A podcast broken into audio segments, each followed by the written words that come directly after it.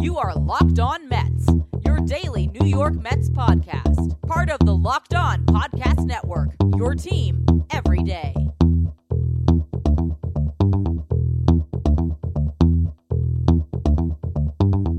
Hello to all you amazing Mets fans. You're listening to Locked On Mets, part of the Locked On Podcast Network, your team every day. Now, to get this show every day, I need you to subscribe to Locked On Mets on the brand new podcasting app Himalaya, as well as Apple Podcasts, Google Podcasts, and Spotify. Also, don't forget when you get in your car, tell your smart device to play podcast Locked On Mets.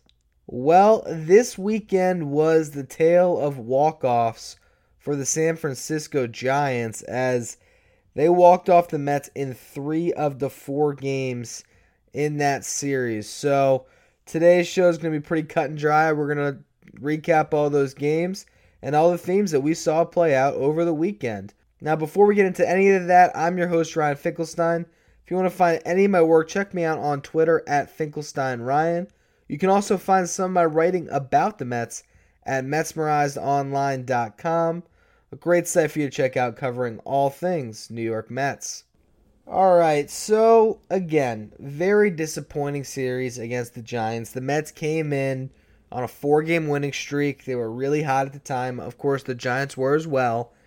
And you were kind of starting to talk yourself into the Mets maybe getting back in the race. I think they were five games out of the wild card, which is still, you know, doable if you go on a sustained stretch of winning to really get back into it. And we're not quite at the trade deadline. It's not like the Mets are going to all of a sudden become buyers, but they were getting to the point where, you know, they might have put the brakes on selling. And so it was a very instructive series to see if the Mets could, you know, rally as a team and win and they lost three or four games. And more importantly, they couldn't win any of the three extra innings games that they went into. Again, this team is what it is, and I've tried to temper expectations the whole way because I'm telling you, we're watching it unfold in front of us. I mean, sometimes you got to kind of put the fandom aside and just look at what you're seeing on the field. And I'm sorry, it's not a playoff team. It's just not. And one thing you see with teams that aren't you know playoff caliber is they struggle with consistency, and it's not necessarily um, you know overall consistency as a team as far as everyone's down at the same time, everyone's up at the same time. Consistency in baseball, it really relies on individual players and their performances. And baseball is a streaky sport. You know, you compare it to basketball. If a guy's going to average 20 points and 10 rebounds a game, generally speaking, every game he goes out, he's going to give you close to that level of production. Baseball is completely different. A guy one week is going to be a 600 hitter. Then the next week he's going to be a 100 hitter. And when you put it all together, you get a guy who's hitting around 300 or whatever it is, right? Like it's never that simple. And so the great players are consistent. You know, we saw Jacob DeGrom last year when he won his Cy Young. Just complete consistency. Every start he went out, he was excellent. Okay? You're seeing, you know, Jeff McNeil right now on his path to a batting title. Every single game, it seems like he is impacting the Mets positively towards winning. And Pete Alonso, even in his little slumps, you can kind of say the same thing. But what you also see is a player like, you know, Michael Conforto, who can be consistent, but also can go through his stretches of ups and downs. And the problem with this team as a whole, and the reason why they're sitting here nine games under 500, is units will have great weeks, but it's never at the same time. So you have a bullpen in June that was absolutely terrible, and even though the Mets lineup was playing well and was scoring runs and putting themselves in a position to win games late, the bullpen was going through a terrible stretch and they couldn't win anything. Now, since the All Star break, we're seeing the bullpen have an uptick in performance. They're starting to get a little bit more reliable out there. We're seeing guys like Justin Wilson, you know, really make an impact. You know, Seth Lugo's refound his form. Edwin Diaz has looked somewhat decent his last couple times out. And you put all that together and it's great, but now the lineup can't score and in three extra inning games fails to get enough runs across to come out with a win. So, with all that being said, let's start to talk about the individual games. Now, Friday night, it was Jacob DeGrom on the mound for the Mets, and he gave you everything you could have asked for. And Jacob DeGrom is really almost starting to pitch himself back into a Cy Young conversation. Now, I don't think he would get that again this year. He would have to do what he's been doing in the last three, four starts the rest of the way through, which we could see him do. But there's other guys pitching for more competitive teams that probably have an edge on him, but he's back to that form. You know, at the end of the year, he could find himself with some Cy Young votes. He's strike, striking out a ton of batters and he's limiting runs. And in this start, he struck out 10, gave up three hits, did walk three, but did not allow a single run. So he was excellent. Luis Avilan gave them an excellent inning of relief. Jacob Rhame was good in his first inning of relief. And so that was nine innings of scoreless baseball from the Mets pitching staff. The problem is the lineup combined for three total hits. They struck out nine times. They only drew one walk, and they just couldn't get anything going. And so, in the 10th inning, everything was still knotted at zero. We had a situation here where the Mets end up losing the game on an error by Dominic Smith. And so basically, Jacob Rhame walked the first batter of the inning. He then struck out the next two, and then he got what should have ended the inning with a, with a flyout, right? Ball that was kind of in between shortstop and left field definitely Dominic Smith's ball. Amed Rosario was running back on it. Uh, Smith, inexperienced in the outfield, heard footsteps and kind of screwed up. The ball drops at his feet. Uh, he tries to make a play, throwing it in, and I'm not going to give him any uh, grief for his relay throw, but it was a horrible run relay by uh, Todd Frazier and Wilson Ramos as Frazier cut it off. I think Ramos was going out to try to cut it off. They would have had Alex Dickerson gunned out at the plate. I mean, he was running from first base with two outs. He was running the full way on the pop out. But I mean, they could have gunned him out. It, it the throw really should have beat him. Unfortunately, miscommunication, ball sails to the backstop. There's your ball game. Giants win their second straight game. Now on Saturday, the Mets really came to life hitting. It was the one complete performance they had in this series. So we'll get into that in a little bit. All right, you are back listening to Locked On Mets. And let's get into Saturday's game. So, Walker Lockett was on the mound for the Mets, and he was pitching a spot start in place of Zack Wheeler. And to touch on Wheeler really quick, he did throw a bullpen. Um, I believe it was on Sunday. Uh, they said that he could be back for that series against the Padres. It's looking more and more like he's only going to get one start before the trade deadline. If they potentially got him in at the beginning of that Padres series, maybe he can make two. But, you know, I think at this point, if I'm the Mets, I'm just going to make sure that the last start that Zack Wheeler makes, he is in the best position to succeed. Because that is going to be the final audition before the trade deadline. So, you know, we got to figure out there what they're going to do. That's something we're going to be talking about throughout the week leading up to the trade deadline. Anyway, back to Saturday's game. Again, Lockett was on the mound and he pitched really well.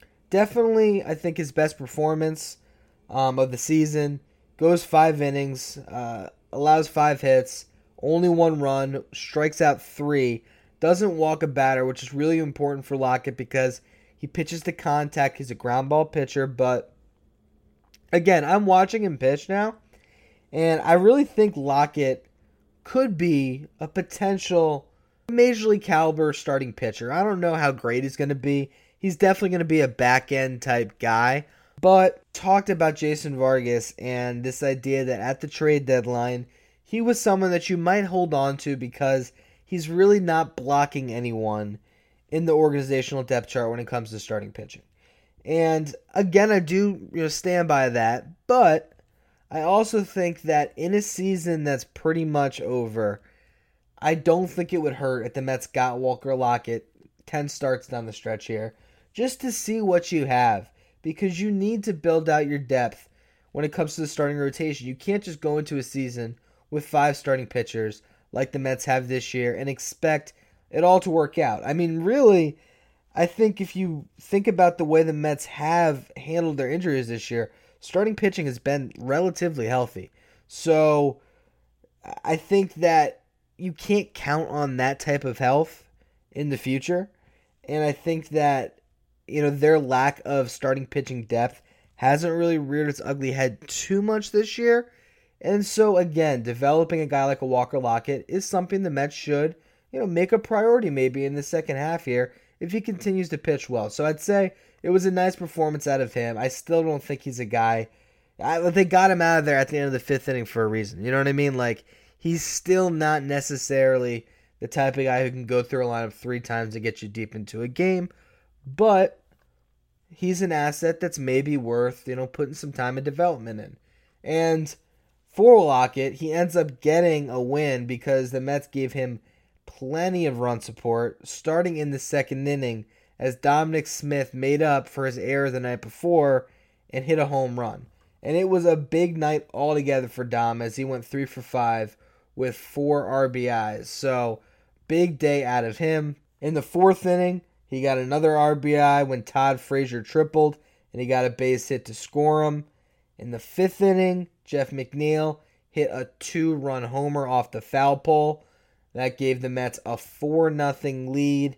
And then in the sixth inning, they completely blew this thing open. Todd Frazier got the scoring going in that sixth inning by hitting his 13th homer of the year. Then, with two outs, the Mets started a little rally. JD Davis got a base hit, Amed Rosario got a base hit, the two of them were great this past week. Each of them went 10 for 25 over this past week, so they're both hitting really well.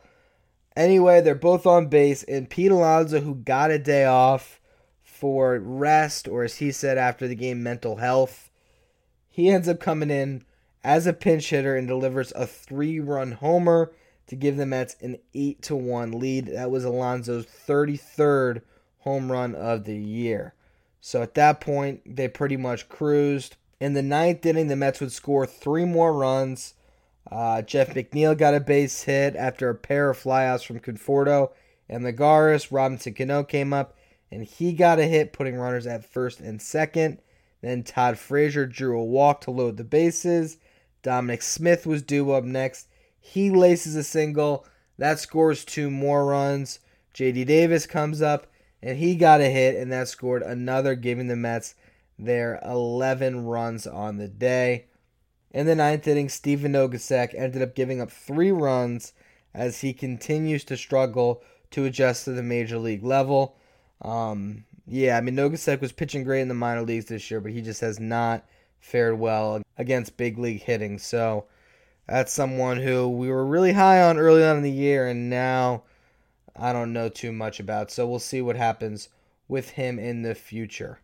Steven Matz pitched for the Mets, and he was really solid. Okay, he allowed six hits, he walked one, struck out six, allowed just two earned runs. Um, unfortunately, that was too much, and you know the Mets jumped out to an early lead in the second inning as both Michael Conforto and Amed Rosario homered for Conforto. It was his 18th of the year. For Rosario, it was his 11th, but that was it for the Mets offense the rest of the day. I mean, only got five hits, continued to struggle, and for Matz, I don't want to criticize him because, again, he pitched well, but on a day like this, unfortunately, giving up two runs was too much.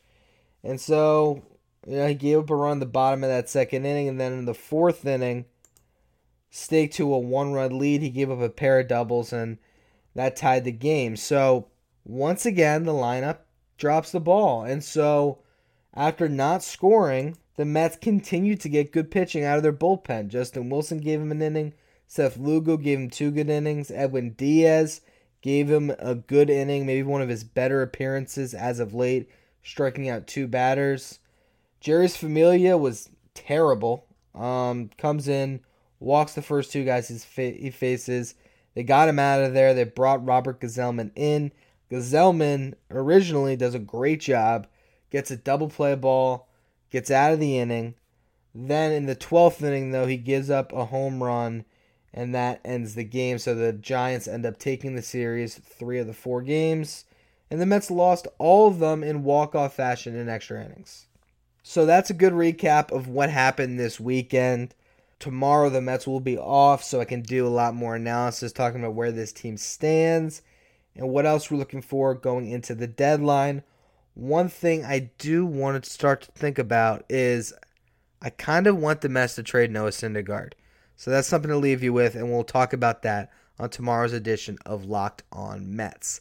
Thank you for listening. Remember, you can subscribe to this show wherever you get your podcasts, and don't forget when you get in your car, tell your smart device to play podcast Locked On Mets.